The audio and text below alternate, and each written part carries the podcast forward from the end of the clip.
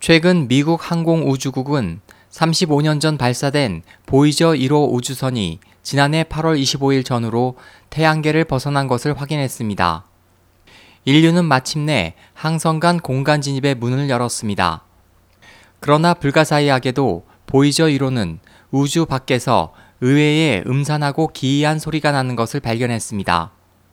태양계는 기포 상태의 태양권으로 둘러싸여 있습니다.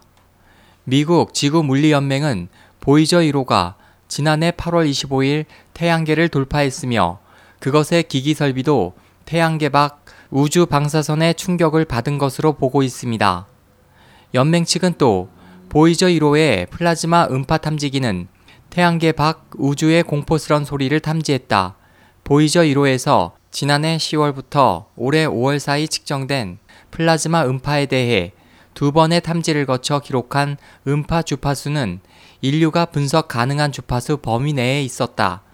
만일 우리들의 자손이 태양계 밖으로 여행을 한다면 그들 역시 아마 같은 소리를 들을 것이다라고 설명했습니다.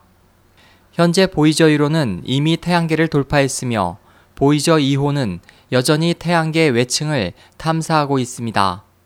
SOH 희망지성 국제방송 홍승일이었습니다.